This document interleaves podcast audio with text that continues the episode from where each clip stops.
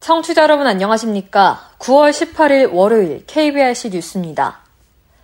전국 장애인 차별철폐연대 활동가들이 오늘 이정식 고용노동부 장관 면담을 요구하며 장애인 고용공단 서울지역본부 기습 점거에 나섰다가 2시간 만에 전원이 경찰에 연행됐습니다. 서울 등에 따르면 서울 중부경찰서는 이날 오전 9시께 서울 중구 퇴계로에 있는 장애인 고용공단 서울지역 본부에서 농성 중이던 전장현 활동가 24명을 공동 퇴거 불응 혐의로 연행해 조사 중입니다. 전장현 활동가들은 앞서 오전 7시께부터 서울 중구 퇴계로에 있는 장애인 고용공단 서울지역 본부에서 농성을 진행했습니다. 이들은 고용노동부 우리를 만나라라는 손팻말을 가슴과 등에 붙인 채 서울지역본부 사무실 앞 11층 로비에 자리했습니다. 경찰은 1시간 40여 분 만인 오전 8시 40분께 시위를 벌이던 활동가 일부를 연행했고 20분 후인 오전 9시께 나머지 활동가 전원을 연행했습니다. 전자견은 작년 23억 원이 배정됐던 중증 장애인 지역 맞춤형 취업 지원 사업이 내년도 예산안에서 전액 삭감된 것을 문제 삼았습니다. 이들은 집행 실적 부진 등 예산 삭감 사유에 대해선 집행이 저조했다는 2020, 2022년은 코로나 바이러스로 인해 사회적 거리두기가 요구되던 시기라고 반박했습니다.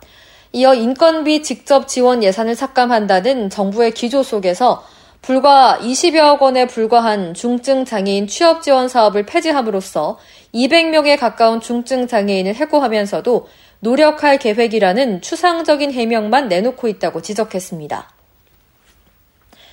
지난해 장애인 의무 고용률을 지키지 않아 장애인 고용 부담금을 1억 원 이상 지급한 정부 부처 산하 공공기관은 과학기술정보통신부가 약 35%를 차지한 것으로 나타났습니다.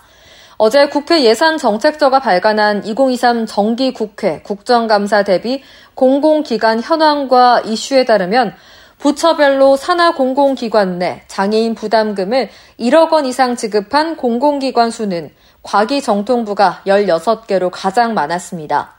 뒤이어 산업통상자원부 10개, 교육부 9개, 국토교통부 4개, 금융위원회, 보건복지부, 방위사업청 각각 2개 순이었습니다. 장애인 고용 부담금은 장애인 고용 촉진 및 직업 재활법에 따라 장애인 의무 고용률을 달성하지 못한 상시 근로자 100인 이상 고용 사업주에게 미달 인원에 비례해 부과되는 공과금으로 장애인 의무 고용률은 지난해 기준 국가 공공기관 3.6%, 민간 3.1%입니다. 지난해 고용 부담금을 가장 많이 납부한 기관은 한국전자통신연구원으로 10억 800만 원을 납부했으며 이어 한국원자력의학원 8억 8,200만 원, 기초과학연구원 4억 9,100만 원, 한국생명공학연구원 3억 3,800만 원, 한국원자력연구원 3억 2,500만 원, 한국전기연구원 3억 1천만 원 등 순으로 나타났습니다.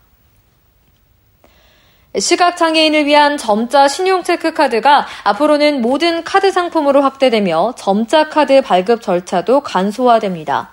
금융감독원은 오늘 시각장애인의 권익과 편의성 제고를 위해 여신협회 및 카드업권과 이 같은 내용의 점자 카드 개선 방안을 마련했다고 밝혔습니다.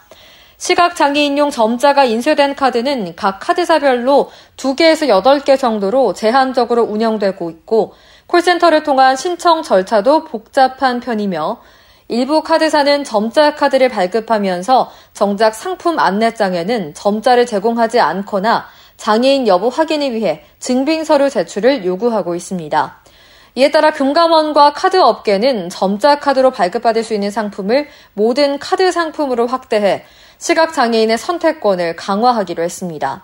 또 시각장애인이 카드 상품의 부가 서비스 내용을 명확하게 확인할 수 있도록 점자 카드 발급 시 상품 안내장도 점자로 제공할 예정입니다. 다만 점자를 새기기 위한 별도의 절차가 필요한 만큼 일반 카드보다 발급 배송 기간은 다소 길어질 수 있으며 하이패스 카드나 금속, 나무 재질 카드 등 점자를 새기기 어려운 카드 상품은 점자 카드 발급이 제한될 수 있습니다. 아울러 시각장애인이 카드사의 장애인 증명서 사본 등을 제출하지 않아도 점자 카드를 발급받을 수 있도록 장애인 확인 절차가 개선되며 콜센터 연결 시 바로 발급 상담으로 넘어가거나 전용 전화번호를 신설하는 등 시각장애인의 점자 카드 신청 과정도 쉽게 바뀝니다. 이번 개선안은 내년 1월부터 18개 카드사에 순차적으로 적용될 예정입니다. 한국장애인개발원이 장애인 관련 영상 보도 시 참조할 만한 장애인 보도 영상 가이드를 제작 공개했습니다. 이번 가이드는 지난해 개발원 장애인 정책 연구 공모 사업에서 선정된 불편함과 과잉 정보를 제공하는 장애인 보도 영상 분석 연구를 재가공해 제작한 것입니다. 가이드는 KBS, MBC, SBS 방송 3사에 지난해 1월부터 8개월간 보도된 뉴스 중 총 82개 장애인과 관련된 보도를 분석한 결과에 기반해 제작됐습니다. 각 영상은 배경화면 영상, 장애인과 비장애인 인터뷰 영상, 휠체어 사용 장애인 촬영 영상으로 나눠 분석했습니다. 개발원 이경혜 원장은 가족이나 주변에서 장애인을 만나기 어려운 대부분의 사람들은 언론 등 각종 미디어에서 보여주는 모습을 통해 장애와 장애인을 이해하기 쉽다며 이번 장애인 보도 영상 가이드를 참고해 장애인 인권을 존중하고 중립적인 시선을 담은 보도가 이뤄지길 희망한다고 전했습니다. 한국장애인재단은 장애 관련 정보 접근성을 높이고 장애인식 정책 제도의 개선을 도모하기 위해 제13회 장애 관련 번역 도서 추천 공모를 진행하고 있다고 밝혔습니다. 이번 공모는 국내 출간되지 않은 장애 관련 해외 우수 도서를 대상으로 진행되며 장애 관련 도서에 관심이 있는 자는 누구든지 1인 한 건 추천이 가능합니다. 공모 기간은 오는 10월 30일까지이며 장애인 재단 홈페이지를 통해 공고문 하단 도서 추천 또는 QR 신청서를 접수하면 됩니다. 장애인 재단에서는 제출된 신청서를 바탕으로 전문가 심사를 통해 번역 도서 한 권을 선정하고 선정된 도서 추천인에게는 상금 10만 원이 부상으로 지급됩니다. 장애인재단 이성규 이사장은 번역 출간 사업이 올해로 시행 13년 차에 접어드는 만큼 장애계, 학계, 시민사회계를 아우르는 전 방위적 참여와 관심이 중요해지는 시점이라며 숨어있는 원석과 같은 해외 우수도서 번역 출간 사업을 통해 장애 관련 인식 및 관점의 변화를 도모하고 국내 장애 정책 수립 시 기초 자료로 활용될 수 있기를 기대한다고 밝혔습니다.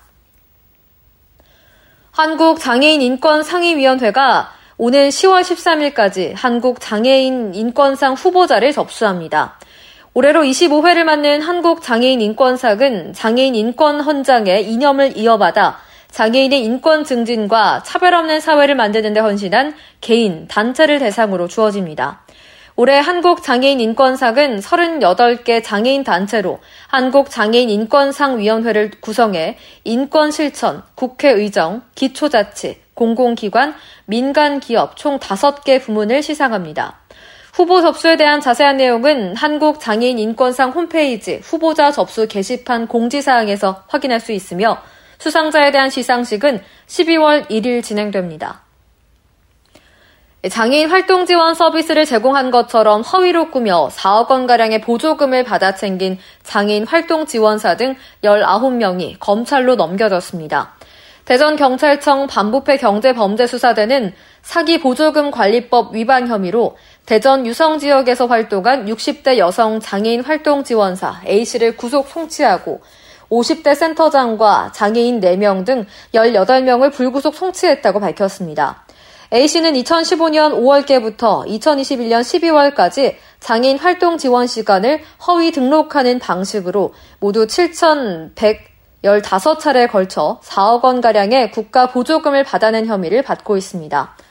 활동 지원사 본인과 장애인 이용자의 바우처 카드를 모두 휴대용 단말기에 인식시켜야 활동 시간을 입력할 수 있는데 A씨는 수익금을 나눠주겠다고 50대 장애인 4명을 회유한 뒤 이들의 바우처 카드를 활용해 활동 시간을 허위 등록한 것으로 조사됐습니다.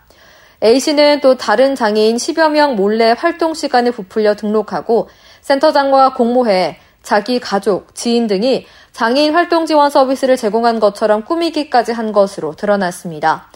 A씨는 활동 지원사로 일하다 보조금 신청 사각지대를 알게 됐다고 경찰에 진술한 것으로 알려졌습니다. 끝으로 날씨입니다. 내일 중부지방은 대체로 흐리고 남부지방과 제주도는 가끔 구름 많은 가운데 경기 북부 내륙에 낮 한때 5mm 내외 비가 조금 오는 것이 있겠습니다. 아침 기온은 서울과 광주, 대구가 21도, 대전은 20도, 부산과 제주는 23도로 출발하겠습니다. 낮에는 다소 더운 날씨가 예상되는데요. 서울 27도, 대전 28도, 전주와 부산은 29도로 평년보다 높은 기온 분포를 보이겠습니다. 특히 남부지방을 중심으로 낮 기온이 30도 내외로 오르는 곳이 많겠으니 옷차림에 참고해 주시기 바랍니다. 볕이 내리쬐면서 한낮에는 전국 대부분 지역에서 자외선이 강하겠습니다. 중부지방은 자외선 지수가 높음 수준, 남부지방을 중심으로는 매우 높은 수준을 보이겠는데요. 자외선 차단에 꼭 챙겨주시는 것이 좋겠습니다. 이상으로 9월 18일 월요일 KBRC 뉴스를 마칩니다. 지금까지 제작의 권순철, 진행의 최정인이었습니다. 고맙습니다. KBRC.